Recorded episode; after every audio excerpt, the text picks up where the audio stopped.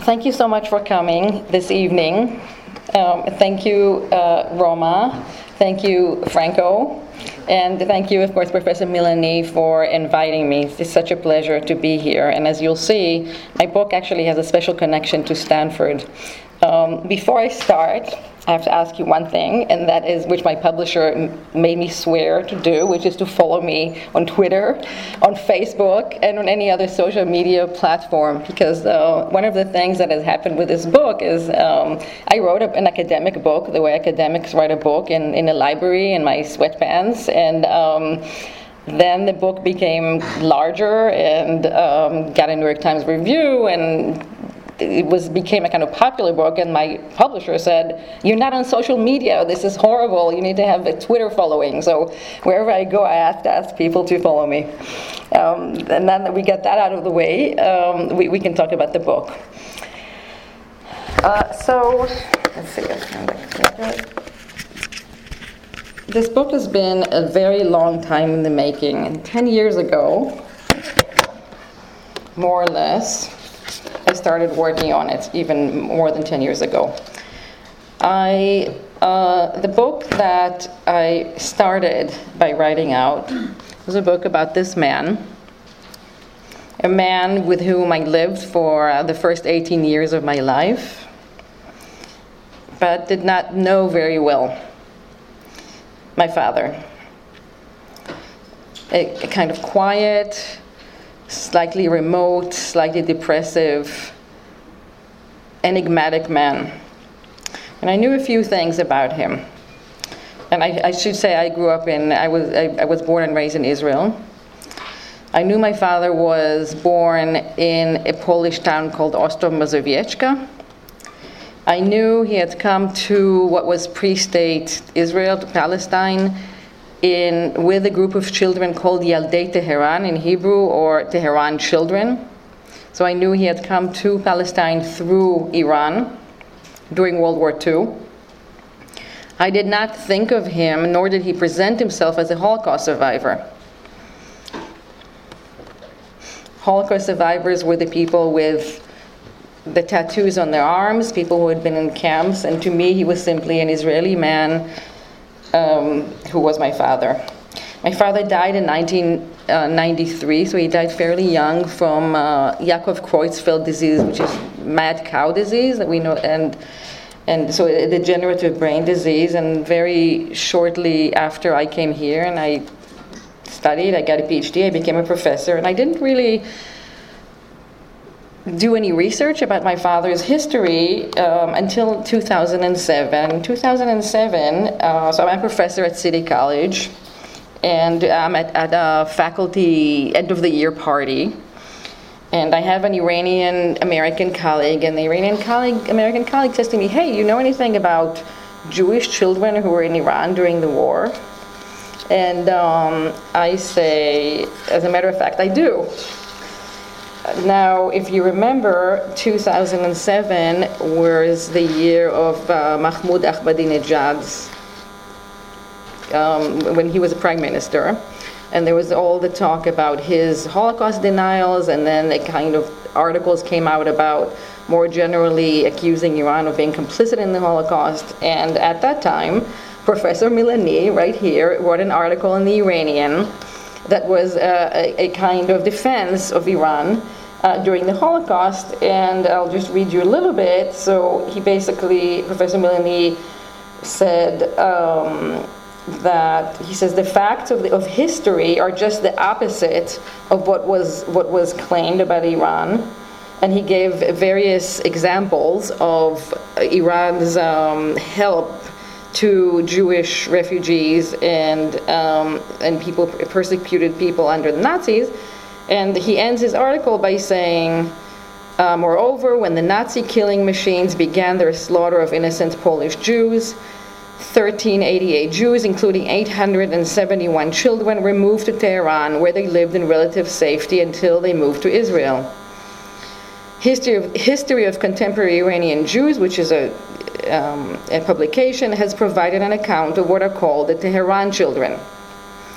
So Salar reads me, shows me this, basically this article on his computer. I'm like, what?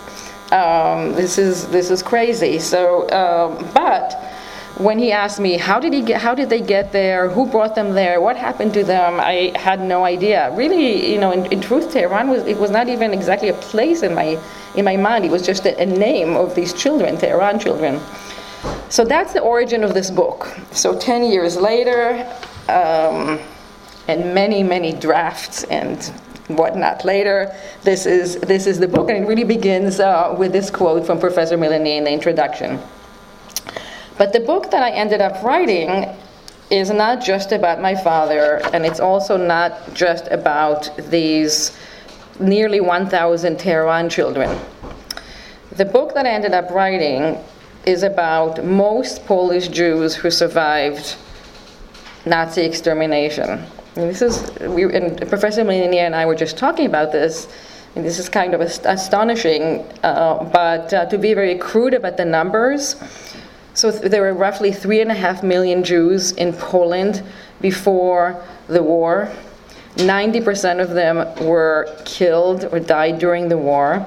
So 350,000 or so survived. Of these 350,000, 250,000, so roughly a quarter million, survived in the way that I describe in the book, which means in, in, in, the, in the Soviet Central Asia, Uzbekistan, Kazakhstan, Turkmenistan, and then in Iran, in Palestine, in Lebanon, in India, and other places. So I ended up writing about the majority of Polish Jewish survivors who have never been recognized as survivors. They were not, these are people who have not been commemorated. They have not been, in 1952, there was a reparations agreement between Germany and Israel. These people were not included in the reparation agreement. And they have not really been studied very much, despite about three decades of very intense Holocaust research.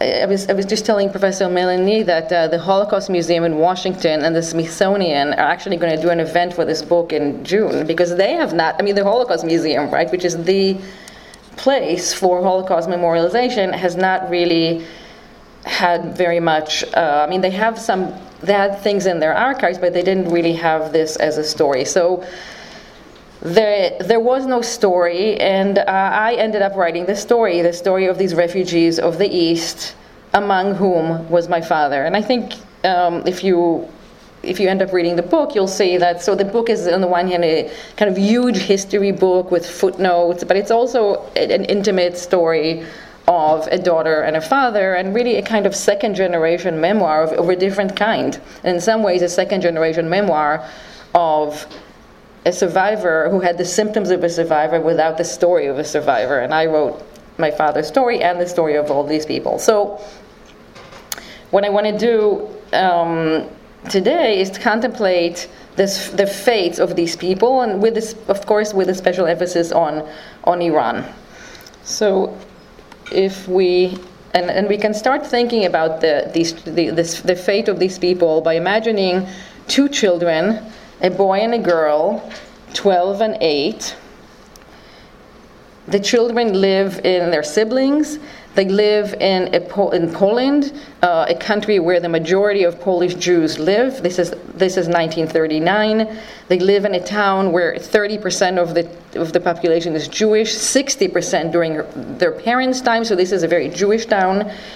The children have never left home, or, or rather, um, the girl has never left her hometown. The boy, my father, obviously left hometown, his hometown once for a tonsillectomy in Warsaw, which is 60 miles away. So they, they, these children grew up in this very sheltered, bourgeois, Jewish family in Ostrów Mazowiecka. The family has been in this town for eight generations. So I've also been able to, to trace their pre-war life. And they've really been in town, in this town, more than most any, anybody else, including Christian Poles. Now, imagine these children three years later. Of course, I don't have their photos particularly, but this is the photo of the refugees. These are Polish refugees, and Polish soldiers of the Anders army, among whom these children are embedded. They are disembarking at Bandar Pahlavi, which is today Bandar Anzali. They are thinner, they weigh less than they did three years earlier. They have been refugees for three years. They are without their parents and without any other adult relatives.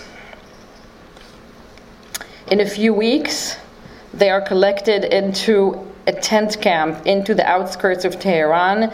This tent camp, actually, maybe I should, I want to, I want to show you the journey. So they're 5,000 miles away from home. And if you can see, this is where they started out, Ostrów Mazowiecka.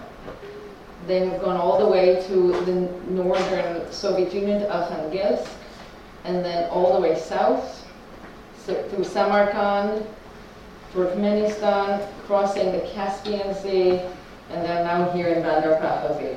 So these two children basically have never left home, have traversed half the world basically. And I don't know if people people here have children. When I started working on this, I have a son, and he was maybe he was six, and I would be like, I can't even get him to walk from like the middle of the block to the end of the block, and you know, I'm looking at five thousand. I mean, it's it's very astonishing. So the children are taken, the Jewish children are taken to a tent camp in in the outskirts of Tehran. This is uh, the Jewish, what is called the Jewish Children's Home, is part of a larger Polish refugee camp inside a former Iranian Air Force base in, in, in um, uh, Doshan Tappeh. And they are uh, they have counselors, and in um, after several months, about seven months, they are uh, they they they are transferred. They're like transferred to Palestine. We'll talk about that later. But um, after their arrival, they, they arrived, I mean, most of them arrived. There are two transports in March 1942 and in August 1942. My father came in August 1942 after their arrival. So a month later is, is the, high hol- the Jewish high holidays. And the children are taken to a synagogue in Tehran. This is the Chaim and Daniel synagogue. It still exists. This is actually, it's, it looks the same as, as I understand. And um, if you look this is the Torah ark, and I don't know if anybody here can read Hebrew, but it says, The synagogue of the European Jews.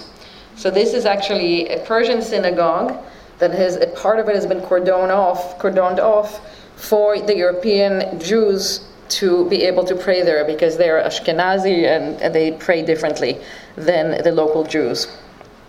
So, how did these two children and, and these other and, and, and others get from Ostrów Mazowiecka to Tehran?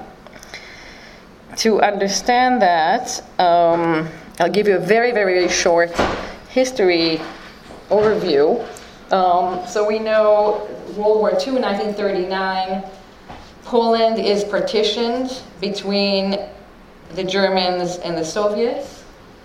This is the partition. Warsaw falls on the German side, Bialystok falls on the Soviet side. Ostrów Mazowiecka is really here, it's right next to the border. But by early 1940, about one and a half million Polish Jews live in, within Soviet borders, whether they fled there, like my family.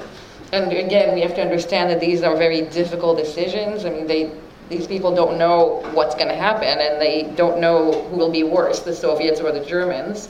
But many people flee, and many people simply live in those towns. They fall under um, Soviet occupation, and um, about a third of these are deported to the Soviet interior.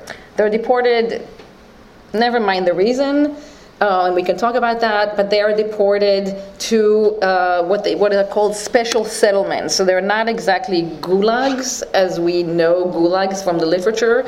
They're not supposed to be penitentiary, but in fact they are penitentiary, especially for these. Uh, these are mostly urban people, and um, they don't. They're not used to c- cutting down trees. That's for sure. Uh, in very very difficult conditions. This is what it looked like. Uh, and many, many, uh, the Soviets estimate that about 25% of the exiles died right there in the settlements. And this is a probably conservative uh, um, estimate. Within, um, and so people, people are in the settlements. In, as we know, in 1949, the German, the Wehrmacht, the German army invades the Soviet Union. After that, the exiles are released from the special settlements by a special decree of Stalin. And what we have to understand, and this is really um, in one of those like, strange, strange arbitrary fates of history, basically these people are saved by their deportations right? Because when the Nazi army invades the Soviet Union, it doesn't get that far into the Soviet interior. So basically, when the army invades, they kill those people who are in the, in the border towns, but they don't get this far. So these people are saved by their deportations um, and, um, and are released and, and are sent on a kind of second deportation. This is what the deportation card looks like to Soviet Central Asia, to Uzbekistan mostly, but also to Kazakhstan and Turkmenistan.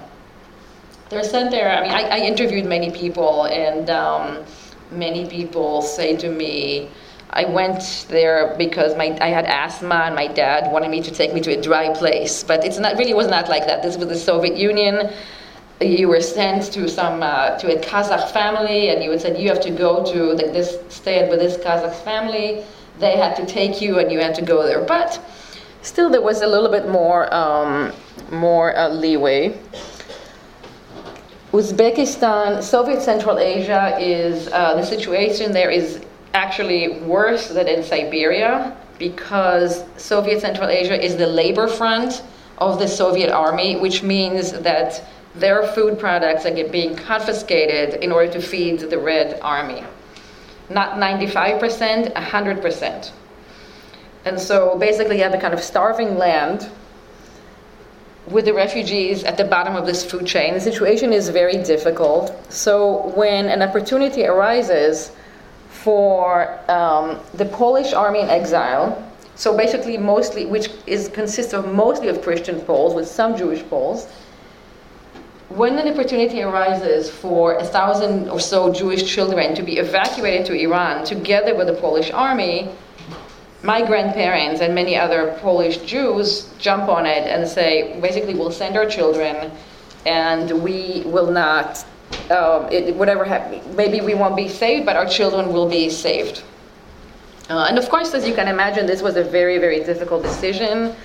Um, the separation from the children. And I think, you know, today we see children being separated from parents, which, you know, just is just awful. Um, and this is a very, very traumatic moment that is described in very many memoirs as a traumatic moment. And um, and um, but they do it, uh, and there's a, it's, a this, it's a very sad moment. However, when the children a week later arrive in Iran, um, this is a, a, kind of, Iran is described as a kind of heaven. They've come to heaven, more or less.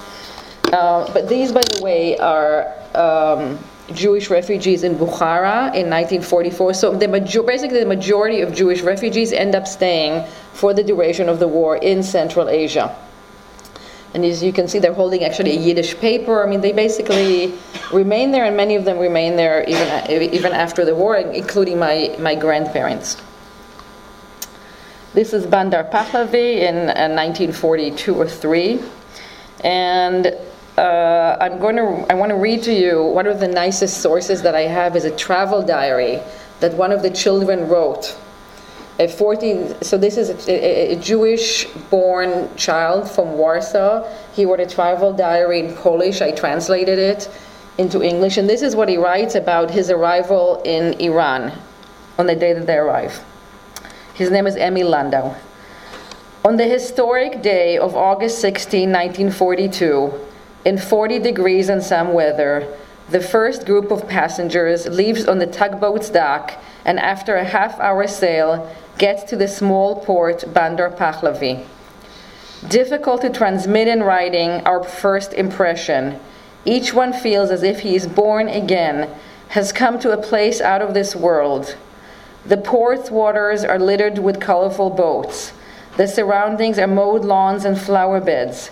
Rows of impressive Chevrolets and Studebakers wait for transport, and everything seems good and beautiful. Everything smiles together with the Persians, who gaze at us with pity. After we are on shore, everyone hugs everyone. Um, you know, this is incredibly moving description, and there are many such descriptions. No, but now um, the Studebakers, I don't know if anybody can guess where they came from. Um, America, right? So the the fact, in, this is when the lend lease agreement is signed. Basically, American aid is starting to be shipped to the Allies, and much of that aid is shipped in the form of trucks, military trucks that are shipped through Iran. So this is a Life magazine ad from 1944, uh, 43. Uh, in the background is Iran, and it says Studebaker, Studebaker military trucks, like our Yanks, are certainly seeing the world. And of course, so you have these Jewish, Polish children, including my father, who actually, uh, so the family owned a brewery and they had Studebaker trucks, and here he's in Iran. He, the first thing that he's seeing are Studebaker trucks. Um, it's one of those crazy wartime um, coincidences. coincidences. Um, now, the Iran that my father comes comes to, um, as many of you uh, in this room know, um, in the beginning of the war was a neutral state, right? A neutral state with basically with strong ties to Germany, in the sense that uh, we have German engineers um, working in Iran, helping to build roads and, and, um, and railroads and so on in the 1920s and 1930s, and that cooperation doesn't really stop with the rise of Hitler. Um, so in Iran in 1939, 1940, you have um, pro Nazi uh, Iranian intellectuals you have pro-Nazi Shiite clerics. You have a, a, race, a racist publication called El Bustan. Um, you have that, and at the same time, Iran throughout the 1930s is letting in German Jewish refugees, German Jewish and Austrian Jewish refugees, which basically it considers just German. Um, so there are uh, categories, professional categories that are developed which are doctors, engineers, agricultural specialists, foremen, architects, mechanics, musicians, artisans, and people who fit those categories are, in many cases, allowed to come starting with the rise of Hitler. And I've looked through these documents, and there are a lot, many requests for entry visas as well as, uh, and, and, some of them are granted. And uh, I was telling Professor Milani that since I, the book came out a month ago, and since then, I'm, I'm really getting a lot of emails from people who say, "Oh, my family was in Tehran. Um, I was born in Tehran." Um, I, and so, um, I think uh, there were not a, not not a small number. So you have this this sort of German Jewish community. You have other Iranian, uh, other uh, Jewish refugees. You have refugees from Iraq. You have refugees from the Caucasus. You have refugees from Bukhara that, that fled from the Soviets in, the beginning with the Soviet Revolution. Um, and now, um, and then they're all there. Um, so Iran is, you know, maybe like today, a very kind of split place. In September 1942, as we know, so following, uh, in September 1942, Anglo Anglo-Soviet forces invade Iran depose the, the, the Shah, whom they see as you know too friendly towards Germany, and, and, and anoint his, his son uh, Muhammad Reza Pahlavi. At that point, Allied soldiers come to Iran. These refugees, really Iran becomes a kind of uh, a center of gravity for um, for Allied soldiers, British soldiers, Soviet soldiers, and of course we know it's there are zones of influences as well as these refugees. These these refugees. Now I, would, I should say about over 100,000 Polish refugees, Polish Christian refugees come to Iran, and among them about 5,000 Jewish refugees uh, among whom are these children. But again, as I was telling Professor Milani, I'm really getting the sense that there were more of them, that there were stowaways, that there were people who entered um, as, you know, they put a cross on them and they entered as, as Christian Poles, but they were Jewish and so on. Um, they, they, they seem to be many such stories. So, um, this is um, this is um, these are the people who come and um, if you read in my book you'll see i mean there are many many testimonies of just beautiful stories of the receptions that these people receive. It's a very spontaneous reception because the, the people who are the, the persians people in pahlavi have no idea. It's not that somebody prepares them and somebody says you know, tomorrow a ship of refugees will come and so on. The ship comes, and these children walk off the ship, and they look just horrible. And I, and I should say that this is, sorry, these are, some, I mean, they are in very, very terrible shape. I mean, they've been, they've undergone extreme starvation. These are just some photos. Uh, they have eye diseases um, and, um, and, and and other and, and um, I mean basically the British colonel colonel who was in charge of them reports that there there 40% of them are malaria cases. General Anders, who is the chief of staff of the Polish army, says that he anticipates that 25% of them will die in Iran. Um, they're in very bad shape but they're also extremely happy and people see individuals see them and people just respond in this kind of human way without really any not in any organized way they, there are descriptions of um, like people throwing stuff at them and they say I thought like somebody was throwing a stone at me, and then I realized there was like it was like a little napkin with like candy inside it, and, and so on. Um, so very uh, spontaneous, beautiful hospitality that is described in multiple, multiple sources. They um, uh, they are, as I said, um, in, in, very bad shape. Um, I don't know if people know uh, Sinai's The Lost Requiem. This is actually a Persian film about the Polish refugees. Um, it's, it's, it's available on YouTube, basically. And although this looks, this is the ad for it, so it makes it seem like it's a really happy film, but it's really actually a very sad film. And it begins um, with Sinai walking through Dulab, which is a Catholic cemetery in Tehran. And Sinai says, I'm looking at these graves, and there are so many graves, and they all have the death, they're in Polish, and they all have death dates that are between 1941 and 19. 45, and um, and I started to wonder who these are, and then I discovered there are these Polish refugees, and this is. But what Sinai doesn't know that there are also Jewish refugees among them, and this is the refugee. This is the grave of a little girl um, who is, and this is from Tehran's Jewish cemetery, and there are many such graves in Tehran's Jewish cemetery that are still there, um, and.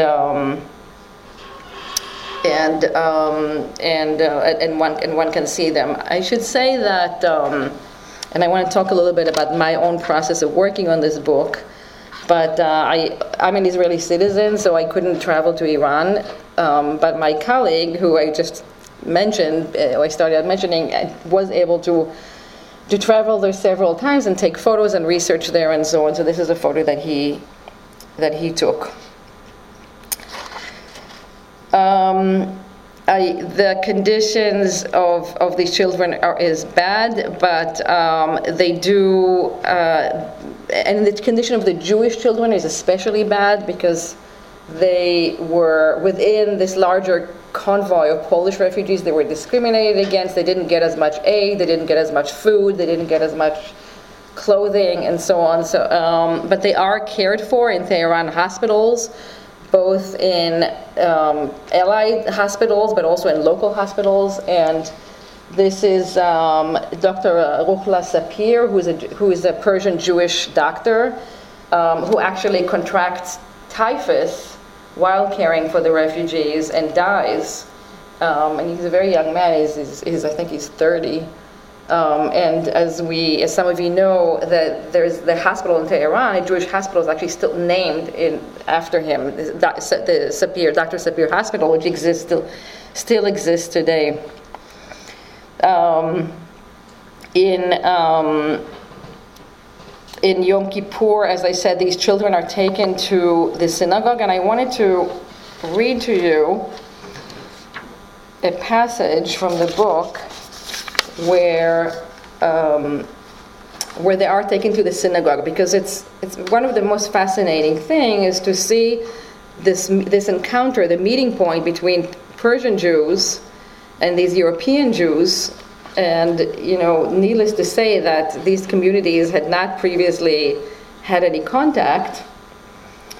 Um, so I'll just read you a short passage. So a week for Yom Kippur, the children were taken to Tehran synagogues.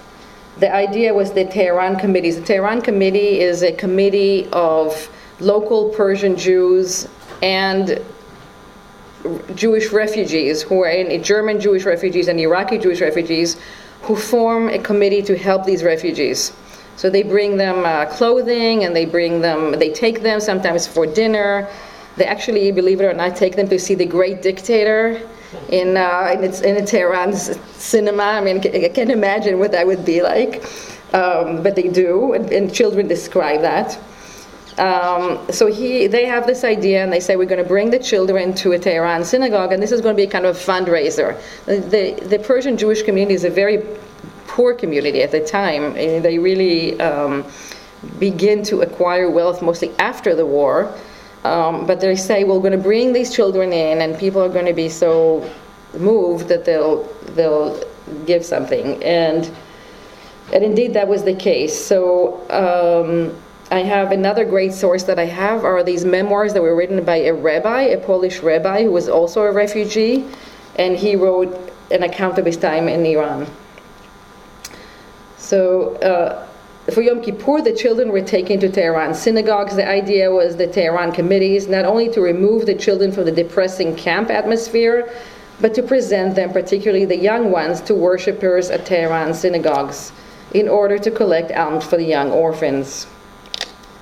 It was decided that the children would visit a few of the 18 synagogues inside the Mahala, the, the, the, Jewish quarters, the makeshift Iraqi synagogue at the Alliance School, and the Chaim and Daniel synagogue, which I just showed you. Uh, it, uh, actually, let me skip something. Um, so I describe how they actually walked. For basically, basically they walked. It was about seven miles. They walked for for a long time. Uh, so the older children walked. Um, and I was able to trace the whole route through Lalazar Street and everything, and so I have the, I understand the whole thing. Uh, and um, and um, and they walk into the synagogue, and um, so the locals, the local gave them, the children little gifts and sat with them for Kol Nidrei prayer, which is the prayer for Yom Kippur. Then, when they noticed the younger children were absent, they sent a car to fetch them, despite what even their secular counselors knew as the strict prohibition against driving on Yom Kippur. Everyone was already seated by the time the five and six year olds and the toddlers walked into the synagogue. So they're really toddlers, they're like three year olds. When the worshippers saw the children, they all began to weep. Tears rolled down the men's cheeks, and the women went, wept violently. This is a quote from uh, from this memoir, and, and it's really, I mean, it's, it's a, I just don't want to belabor you, but it's a very long quote, and incredibly moving and sad.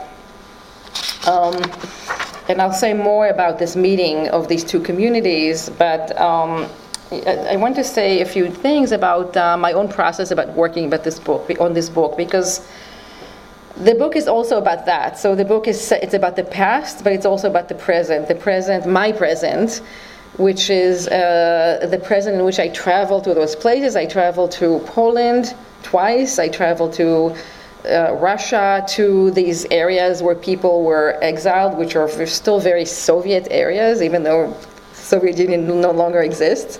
Um, I traveled to Uzbekistan. I traveled to Israel. I traveled to archives. I traveled twice to Stanford, to the Hoover Institute, um, that has the documents of the Polish uh, army in exile, um, and to all kinds of archives. And Salar traveled to Iran and researched in Iran. So it took a long time to, to do that, and especially in many of these places. Um, you know, they're not areas that is where it's easy to research. Uh, in, in, in Poland, in Russia, uh, I mean, people don't just talk to you and tell you what they think. Um, archives are not fully accessible. Um, and in Uzbekistan, I couldn't even really travel as an independent researcher. I had to sort of pretend I was a tourist on a, the tour of the Silk Road or something like that. And, um, and I had a kind of clandestine research assistant who was researching for me. But it was very difficult. It's not that you can go there and say, I want to see, you know, NKVD archives, and they'll say, sure, here you go. Um, and so that part was very hard.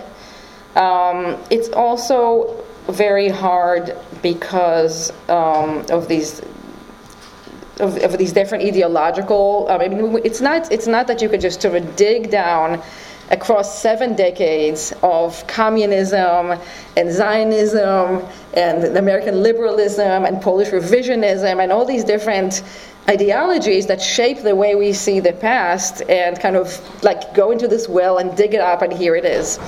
Um, what's I think so all of that took a long time, but really what is, was hardest in many ways is that, and I think this is people keep asking me why was this story not not known before, but the truth is that pieces of it were known. It's just that collective memory is a national political thing. So they were known, parts of it are known in different places according to, to what the place, what that country needs to remember. And so, for example, so in Israel, uh, the, the Tehran children are, this story is known, um, but it's known as the story of the kind of rescue of Jewish children and, uh, and their arrival, their evacuation to, to the future Jewish state, right? Um, these children arrived in Palestine on February 19, 1943. So they're in the middle of the war. They are the first group of people who are coming from there, from hell, from the war. They're children, and um, people go nuts. I mean, they have uh, basically school is canceled, and all the children are in the street, on both sides of the tracks. They're waiting for them this is my, actually the cover of my book is, is that. So these are the local children looking at the children coming. Um, and um, this becomes um, a kind of um, not only a celebration, but for many people a raison d'etre for the need for a Jewish state, right? So some people are just like, you know, this is, you know, we have refugees and we need a place for them to come and so on. Uh, and this is how this is stories remember this is what, how i knew it too growing up in israel. So it's kind of rescue story. And in fact i think i almost had a fantasy of it's almost like these children were airlifted from poland to palestine and in a pretty kind of happy story. In poland this is remembered completely different. This is remembered as a story of the kind of the, the, the soviet deportations the soviet persecution of poles so all that's remembered is this is a story about the kind of evil Soviet Union and what it did to Polish citizens. So th- and this is a monument for the what, what are called the, the, the, murdered and fallen of the East. So this is a, mur- a monument for these refugees. Of course, as you can see, it's all full of crosses, but in fact, most of the refugees were Jewish. So uh, this is a kind of case, in a way, this is something of a case of revisionism, or at least a case of skewed proportions. There is a star, a little star of David in there. You can't see it, um, but. Um, but the, the, emphasis here, in other words, in the, in the in Polish collective memory, is on deportations. There is no the story of Iran, of Polish refugees in Iran, is uh, a little bit known, but really not. I mean, the fact that most of these people actually left Central Asia and ended up in Iran is not very well known. And certainly, what is not known is that the Polish Christian refugees, most of them ended up in Palestine.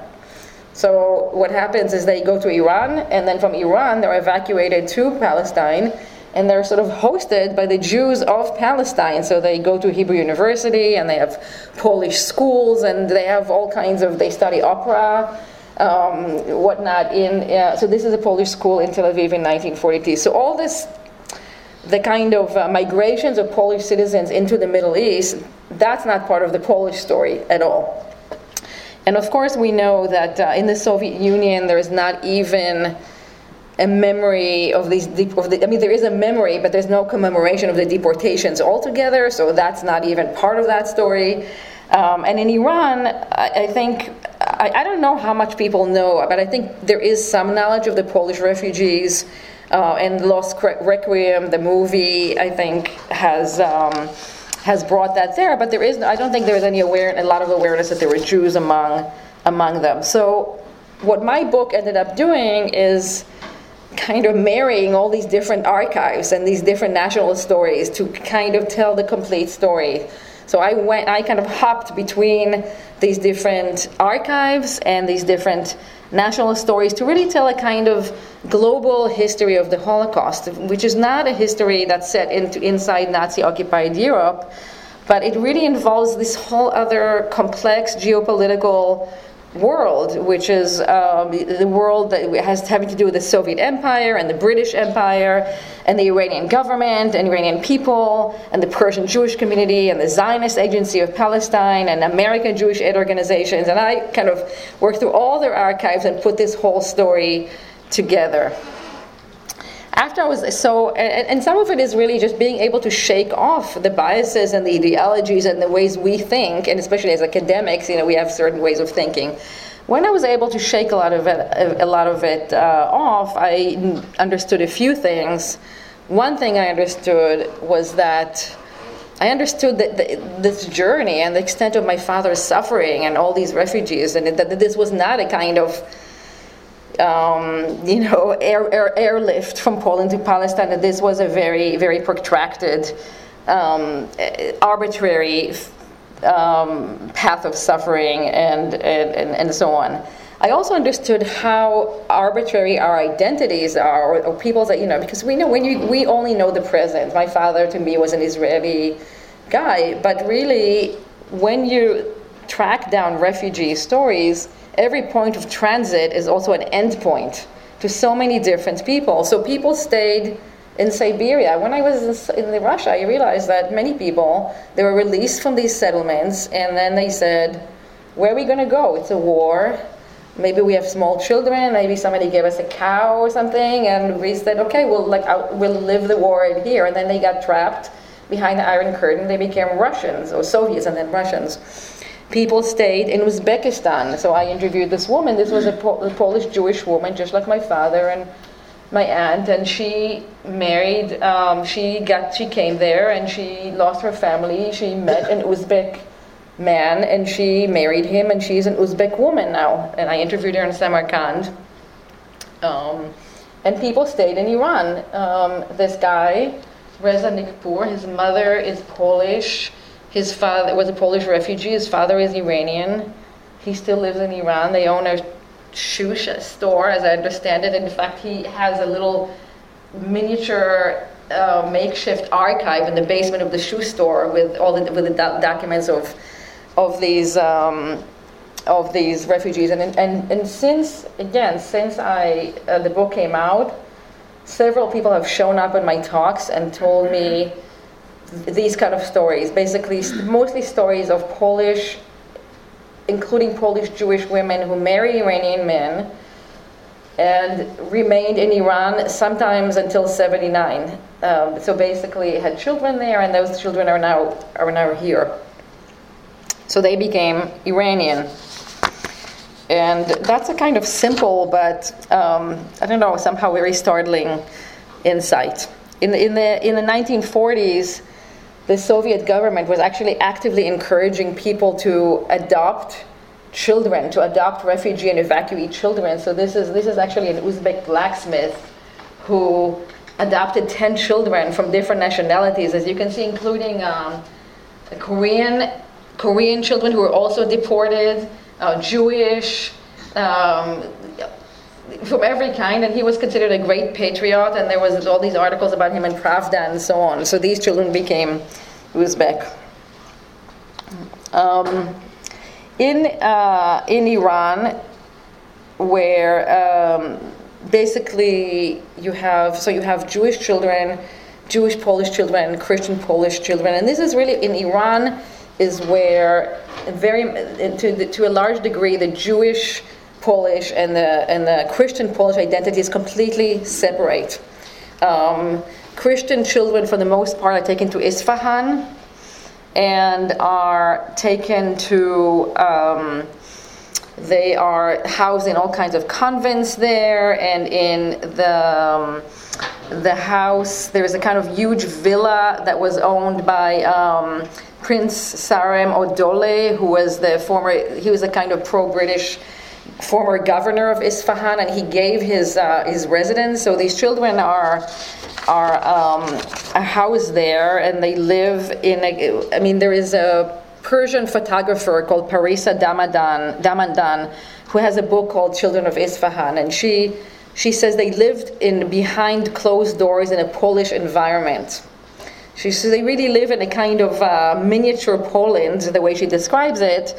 Um, they study Polish uh, language, and and, uh, and, and it's, it's a very nationalistic um, education, um, and they're, they're, treated very well, and so on. Um, and um, and so Iran become like sort of Iran's multi-ethnic makeup actually sort of allows for these um, for this kind of Poland of, of Isfahan to develop in, in there, as well as also uh, and this is true for the Jewish children's home as well. So this is um, this is my father um, right here, who's the one with the hair.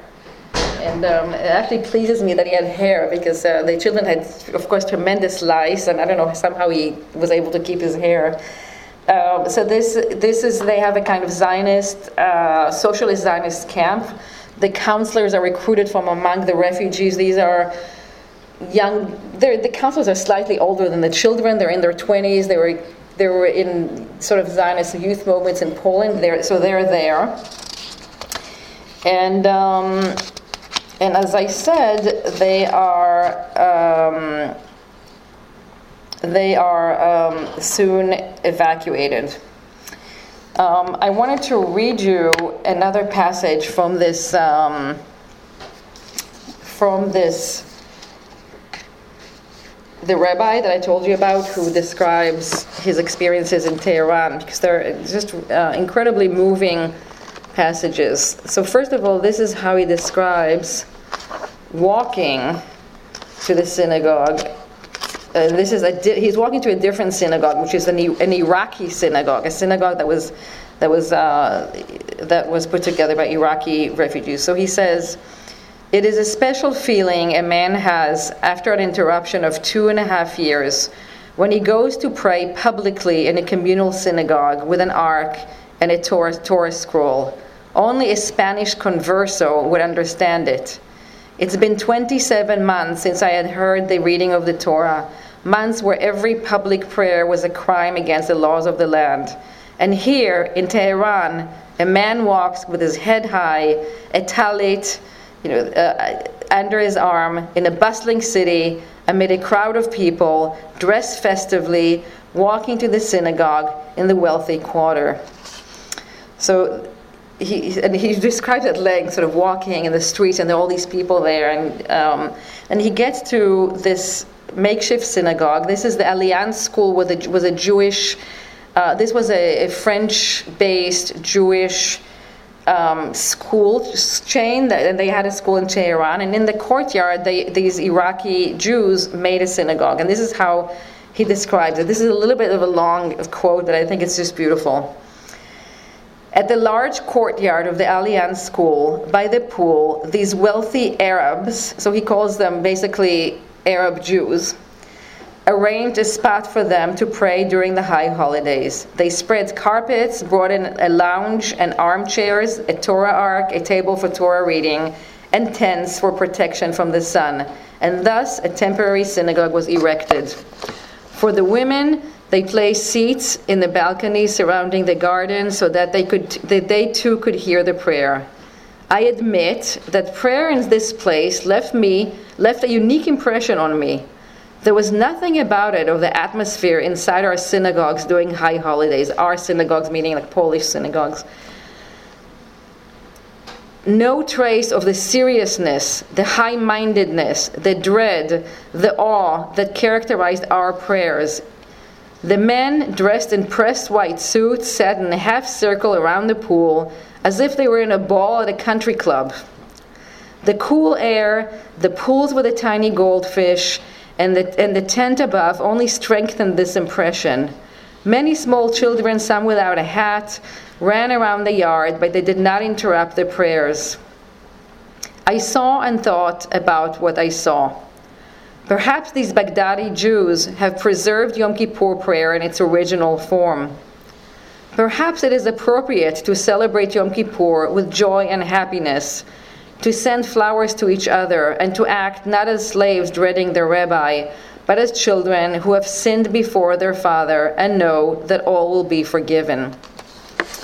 And I, I found this, this passage very extraordinary, uh, and, and, I think. Um, you know, if I would have read this passage the early on, just the beginning of my research, I would have been, oh, you know, he's like this kind of like colonial mentality of this European Jew who's kind of looking down on, on these local Jews and you know they're calling calling them sort of saying they don't pray properly and so on. But I really understood it, knowing what I knew about what these refugees went through, the kind of suffering. This this man who basically was actually he was a not only um, a rabbi but a professor and who basically has lost everything, who has nothing, who has no home, who has no family, who has no wealth who has no synagogue, no community, and he's seeing these people, and I think he really sees, he really does see, you know, maybe I mean, this is okay. You know, maybe we just should really have empathy and and feel more, um, you know, less judgmental and less harsh, um, and just just be. Um, and, and, and just kind of cherish whatever we can cherish, you know, family and beauty and mercy and forgiveness.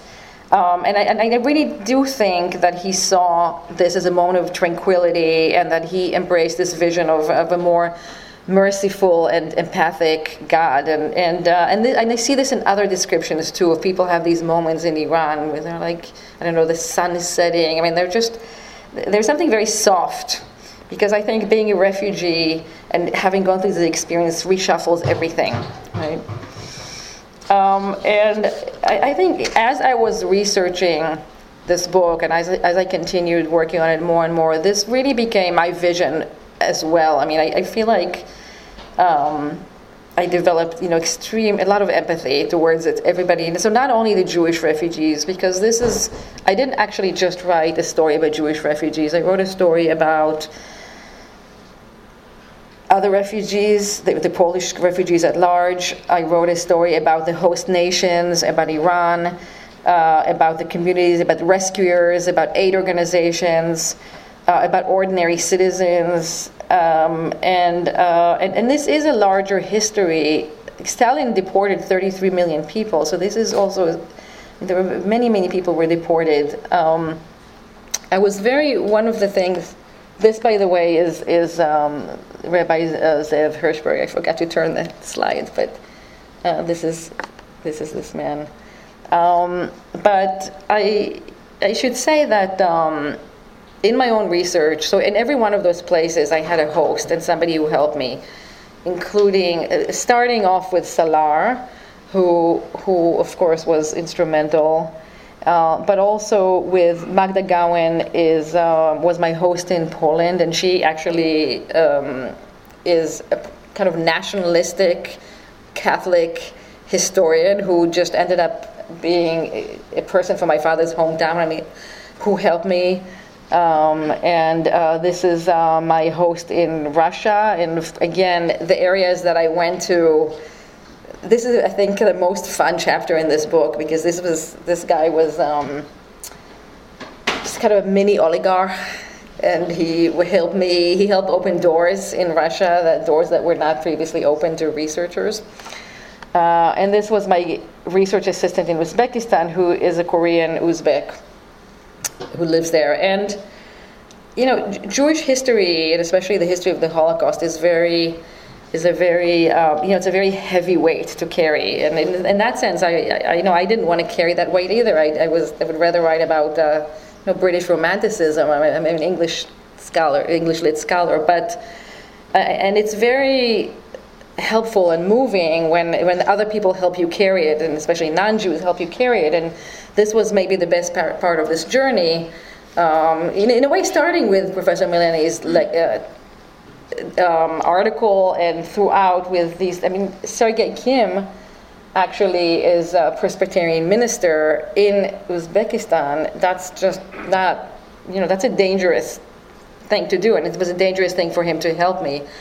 Uh, and so the, um, the help that I received and the dialogues that I had with people was, was extraordinary. At the same time, you know, this is not a kind of we are the world book in the sense that, you know, when you want, I mean, you want people to help you, but the person who helps you has their own history, right? So the, of, of, of uh, you know, Salar was a refugee of, the, of 1979.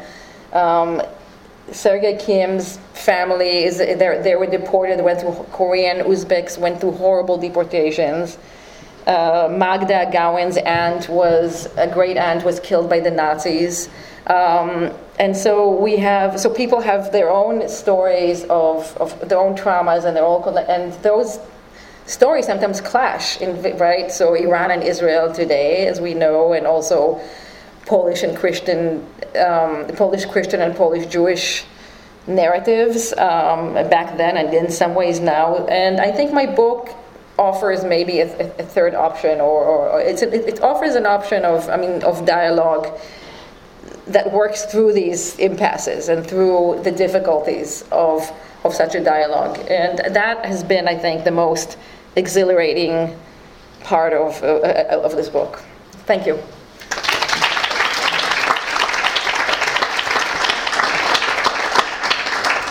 So, because we have time for questions, right?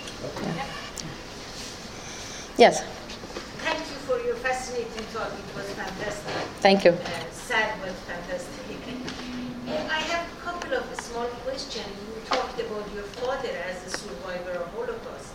I'm wondering if you, your father had like the tattoo number on the things. One of the questions. The other one, when uh, Soviet Union deported people why they sent in that way to Iran? Why not from the south to Uzbekistan or to uh, Azerbaijan to Iran? And then the third question, when your father and the group was were in uh, in Iran, how many years uh, were there? Because your father is like a like a 18 years old uh, guy, kind of, in that last picture. Uh, 14. 14. But did they get adopted by anyone, or just all those years they lived in a, in just themselves? Yeah. So the first question is, uh, um, so they no, they did not have tattoos, and they were not. These are the people who fled. Uh, I mean, in, in, the case of my family, fled into they, they fled from the Germans, so they fled into the Soviet Union. So they were not interned in concentration camps. And one of the things I mean, one of the, you know, the terrible ironies of this story is that, um, so in the case of my family, they are um, a huge clan in the town that they're from, a really huge clan, like 70 people. Many of them flee. When they get to the border, some of them, like my grandfather, after a while, after about six months, and they're living in the Soviet Union, in this, you know, there's a refugee crisis on the border. Actually, maybe I can just go back to the map and I'll show you. They, um, they live on, they, um, after, so after six months or so, Oh, no, I went too far. So after six months or so, they decide, my grandfather decides he's going to go back to the German side. So they're, they're basically right, they're basically right here. They, they're from here, they flee, and they're right here, okay, on the border. The, not only them, but the, the uncles and other members of the family. After about six months, my grandfather says, I've had enough of these Soviets. Conditions here are terrible. I want to go back to my home. I'm going to go back to the German side. Because you have to remember that German Jews already survived a German occupation in World War I, and they're thinking, well, you know, it wasn't that bad. We survived. We'll go back. Because he decides to go back, that's the reason they're arrested and deported, right? So they get there, they basically, the NKVD, the Soviet secret police, boards them on trains and tells them, yeah, you're going back home, get on. And, but the trains go east instead of west, okay? That's what, that's what so the stupid decision to go back to, Nazi, to the Nazi side saves them. The ones who make the smart decision, which is we'll stay on the Soviet side, which is a large part of my father's family, basically they remain right here and they kind of do okay. They survive in the beginning, and they, um, in the case of my uncle, my great uncle, he, they're beer, they know, you know, they know something about beer. They, he starts being a beer supervisor or something like that here. When the German army, when the Wehrmacht invades the Soviet Union, the first thing they do is they kill the, the Jews who are here, who are in these on the border. Either they kill them right away, or they put them in ghettos, and then they deport them to concentration camps. So those are the people who get deported to concentration camps. The people who get deported to the special settlements and the gulags are not, they, they fled from the Nazis. Um, your second question of what happens to them in Iran. So, as I said, most of the children who are part of, so there are different faiths, but most of the children who are in that tent camp that I showed you end up being evacuated to Palestine after about seven months. Okay, so they don't stay in Iran that long. They stay in Iran for about six, seven months. Some children stay a little bit longer. There are a few transports. Some children, some Jewish children who are in part of the Polish camps and are not are not in the Jewish camps end up being sometimes evacuated to um, to uh, India, to uh, Lebanon, uh, some East Africa, all kinds of places. Some children, there are stories, even though I haven't been able to trace these children, but I have been, Iranian Jews have told me that some children were adopted by Iranian Jewish families, a few children. Um, so they don't, but I haven't been able to trace any of them. Some Iranian, some Polish Jewish adults stay in Iran for the duration of the war, as I said, and some of them to this day, I guess. But I don't know if there was another question, but. Your father, how many, how long your father were in Iran, for instance, as an example? Seven months, Just seven months? yeah. Yes. Uh, It's my understanding that um, when Khomeini came into power in 79, that his justification for allowing Jews to live in Iran to this very day, um, yet at the same time when they're calling for the destruction of Israel, is just that, separation, that these are Jews of Iran and um, completely separate from, if you will, the Zionists, the Jews. Uh, do you, this might be completely unfair. Do you think that at that time, 79, with his, did he have knowledge, do you think, of even this experience of these, say, you know, thousand plus uh, Jews that were essentially saved by Iran? And if so, do you think that even could have influenced that edict that he, he provided at that time? Well, you know, the interesting thing, I say, if I, I don't remember if I have these slides here. The interesting thing that happens, and this is always, I think, with refugees, there are always these un- unintended consequences because they, um, they, um, the refugees come to a place, they're changed by the place, and they, they change the place that they come to. And when these, after these children came, in the, in, in the foot, after these children came, basically, Jewish American organizations came to Iran to help these children and to help other, and then they stayed in Iran. So they sort of discovered Iran. Um, and this is, um, in fact, Iran becomes, Tehran becomes the base from which packages are sent, aid packages are sent to refugees in the Soviet Union. So this is, this is Tehran, 1943, 1944. Zionist, people, representatives of the Jewish Agency of Palestine also come to Iran and also stay in Iran. And I don't know if people know this, but um, the, uh, in the post-war period, in the 50s and especially the 60s and the 70s, there are tens of thousands of Israelis working in Iran. In some ways, the Israelis replaced the Germans as in the engineers and agricultural specialists and so on who are helping um, and doing things in Iran. And so that the root, I think the seed of that begins with these children, with these refugees, because you have to remember um, that. Um, so, for example, these people right here. Solel Boneh is a kind of a construction brigade that was based in Palestine. These guys were working for the Anglo-Iranian oil company in when the children were there. And some of them were Zionists, some of them were not Zionists, but they are interacting with these children.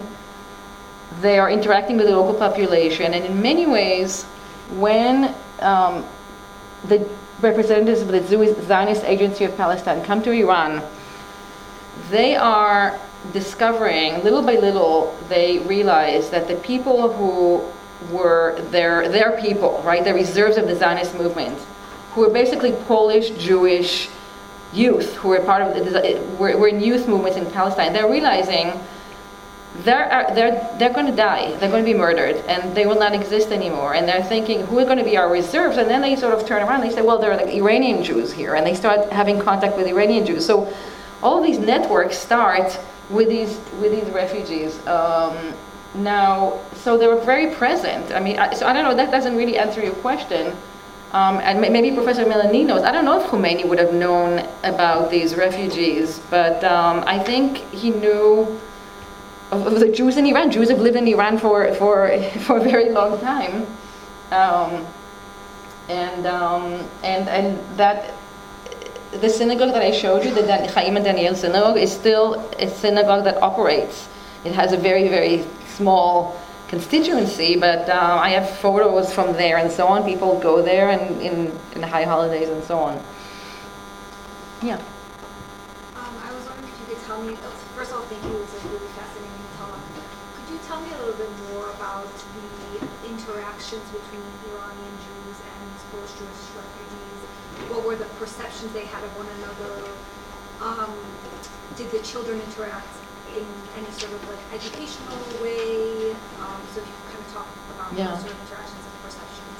Yeah, I mean, I, I think um, the, the children, these children at least, were uh, were in this uh, this the tent camp, and they were not really. They would here and there, like I said, they would be taken to movies or they would be taken to Shabbat dinners at people's homes. I think sometimes they would be taken for like a, a whole weekend or something but they didn't go to Persian schools. They were, in fact, they weren't really, didn't go to any school. I mean, the, they basically were sort of in this camp um, getting a little bit of Jewish education, but not that much of it in the sense that their counselors were mostly, um, they were kind of so- socialist, uh, socialist, um, from, from the Shomer HaTzair, the socialist Zionist movement so they weren't. Um, they, they, and they were very young and so on. So they were kind of, they would have these drills and so on. Um, they, I, I think um, the interaction is very, um, when there is an interaction, there is a total fascination. I think there's a total fascination between the two sides. In, uh, in, in Hirschberg's descriptions, and I can, I can give you um, that essay, is, um, he describes at length kind of what people eat and what, and um, one thing that he's very fascinated by is how he feels like the, the Persian Jewish children are very respectful and obedient to their parents, and he's sort of saying, you know, our youth is not like that. They're so rebellious, and um, and he's just the way he watches how the children treat their their father and so on. Um, so uh, you do you do have that. Um, there are people who live in in uh, in Tehran, like I said, more people who are stowaways, people who are with not part of this group. Um, they they don't they don't have a lot of contact with. They live in kind of like these refugee communities. Yes. Uh, thank you so much. Uh, it's fascinating, and I'm really happy your book is finding an audience beyond academia. My question is, what happened to your father's younger sister? I mean, they, they, they came together. In fact, it was there was also a, a cousin who was so the three children came together to um, to Palestine, and they, they were raised um, in a kibbutz. Let me see if I. You know, this is my father in. Oops. I'm very bad with this uh, technology. Uh, he was raised in a kibbutz, which is a collective settlement in uh, northern Israel. And um, my aunt, you know, I'm very, I'm very sad to say that she passed away um, six months ago. And I was really hoping she would be alive for to see this book come out. She was very, very helpful to me. Um, this is, by the way, an Uzbek family who I was able to trace where my, the, the, kind of village that my father was in, and these actually the people who live there, and they were incredibly sweet. And they, what they said is that they, they remembered, the, sto- stories of these refugees is, is kind of told to them by their parents and grandparents, um, and and uh, it was really, it was really wonderful. One, they actually, uh, so I, I told you that my father died from from uh, mad cow disease, and we always wondered. Um, there are very few cases of these in Israel. We always wondered where he contracted this, and now I think, following my research, probably in Uzbekistan. So they, what these guys told me is that how they were told that these refugees they were, they were so hungry that they that they, they basically got off the trains and they started eating like live frogs and and, and things like that. So um, you know he must have eaten something poisonous there. Uh, but um, so, so they, so they, they were basically they were raised in um, in a kibbutz and then lived in, in Israel for the rest of their lives. All three of them. Their cousin is still alive. Yes. Uh, two questions. I may have missed this. Um, the, the children, your dad and uh, his sister came, but not the parents. Were they not offered the opportunity to come? Yes, they were not offered the opportunity to come because basically, I mean, this is a very critical question.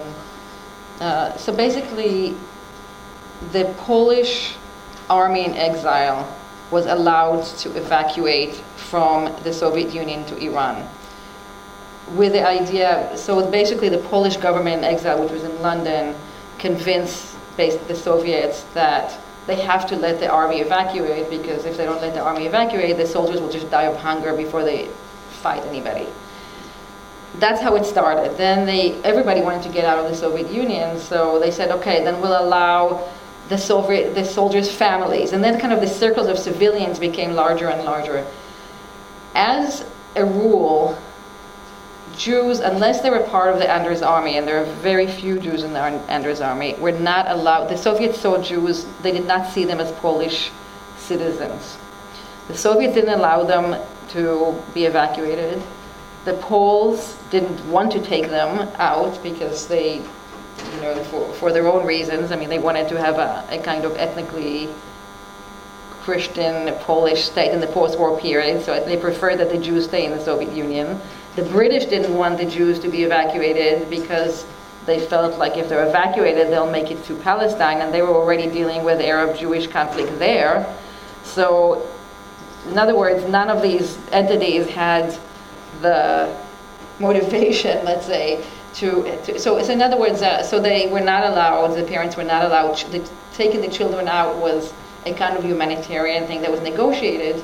Uh, but people did get out. I mean, in, in, in, all kinds of in all kinds of ways. Um, Yeah. Follow on, so maybe you don't know, but how do you think this all affected your dad? Did, did you ever learn from him on what that was like and? Yeah, you know, my, as I started out by saying, my father didn't say a word about what he went through. I sort of knew, you know, the story that I just told you about um, the fact that some of the family decided to stay and they got killed, and the other side is so. And, and that's kind of a little bit of the philosophy I grew up on, which is not a good philosophy, right? It's very nihilistic, which has been whatever decision you make, it means nothing because, you know, uh, at the end, fate will will decide. So, um, but he no, he he really didn't talk about the war, and he didn't talk about bef- what happened before the war. And I think one of the problems, and Professor Milani and I were talking about this before, is that when you have no story, then you no larger story. Then in a way you don't even know you have a story. In, in, in other words, um, if we we know about Auschwitz, right? So if, if, if I discovered that my father was an Auschwitz survivor, I would have read Primo Levi. I would have read Art Spiegelman. I would have known what that means to be in Auschwitz. But there was no story of this as, as a kind of as a, as a story, and so people didn't think they had a story. And I, what's it's, it's astonishing to me. People have been writing me and saying to me, my mother was in Uzbekistan and I thought she was the only one there. And I'm like, a quarter million people were there. He thought if he was the only one there because if the, the story wasn't told, then, and the same about Iran. Um, I had, you know, a really funny thing happened to me when somebody said to me, same thing, somebody said to me, I was at the home of somebody, and he said he was very neurotic about food, and he said, "Well, I don't know. My mom is a Holocaust survivor, but she has this crazy story. She was in Tehran. Never, you know, she was in Tehran. Oh, she got there, and uh, I heard that some Russian soldier took her there, and and I said, show me the documents, and and I, and he, I looked at the dates, and she was re- she was basically sent to Tehran exactly at the date when the rest of them were released from the settlements. And I said to him, you know, I'm sorry to tell you, but that Russian soldier is Joseph Stalin, and she was just part of this larger story. But he was like, oh my God, you know, I, I, I, I had no idea. So, you know, in some ways, I think, you know, my book is going to be the story through which people can understand their own experiences. And I think, in, so for my dad, he, he didn't have a story. And, and again, we have to understand that within this, I think, larger horror of the Holocaust, where the, the concentration camp and the life under Nazi occupation, that became the Holocaust, right? That's like, and, and the concentration camp is the kind of governing symbol of the Holocaust. And the refugee was not, and this was, so this was supposedly, these were the lucky ones, right?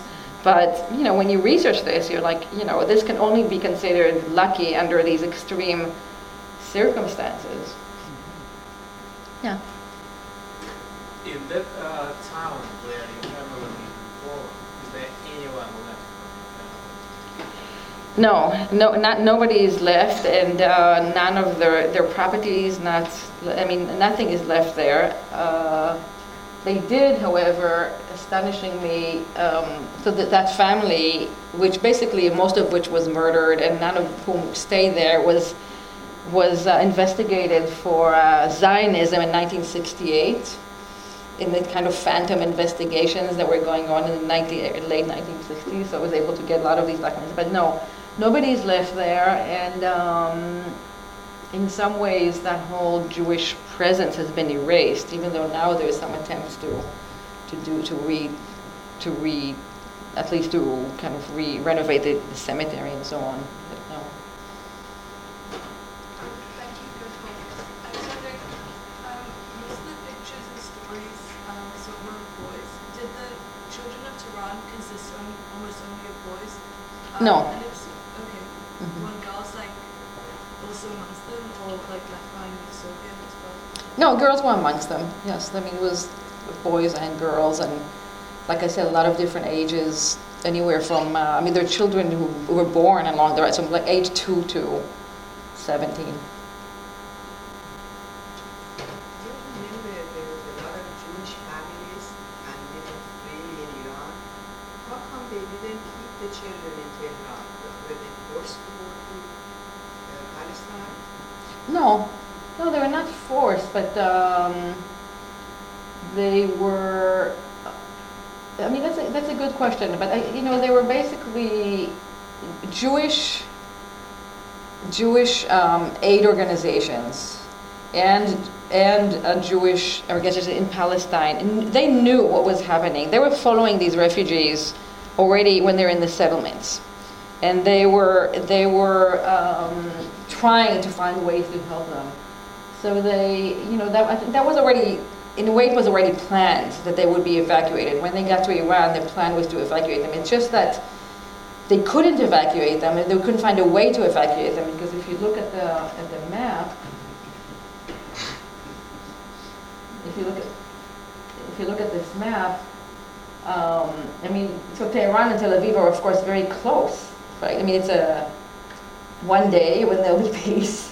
Um, we can go. It's what is it? 48 hours maybe I think in a in a car ride, but of course the children couldn't be evacuated to Iraq because Iraq wouldn't let Jewish children be evacuated to Palestine in 1943. So, um, in fact, Eleanor Roosevelt intervenes here, and she she intervenes with the with the Iraqi prime minister, and she says to him, she writes him, and she says, "This is a humanitarian case. These are children. Let them through." And he says, "You know, we're very sorry. We feel for these children, and we'd be happy to keep them in Iraq uh, if you sponsor them." Uh, so they actually end up having to go this really crazy route through the, the Indian Ocean, and it's full of German land sea mines, and then through the Suez Canal, so they through Aden and then Egypt and so on. There's one incredibly moving scene. Their ship stops in Aden, and um, it's a British warship. The children are on it, and the children are told you have to go down below and hide because uh, this is you know hostile territory and so on. But they're children, so of course they can't stay put. So they immediately go up on dock, and all these basically Yemenite, all these children from around them are basically kind of jumping and swimming around them. And the children say, there are these diaries, and the children say, it's the first time we saw children that look worse than us. And they, and they go down below and they get the food that is in the kitchen because, of course, now that they're on the British warship, they have tons of food there.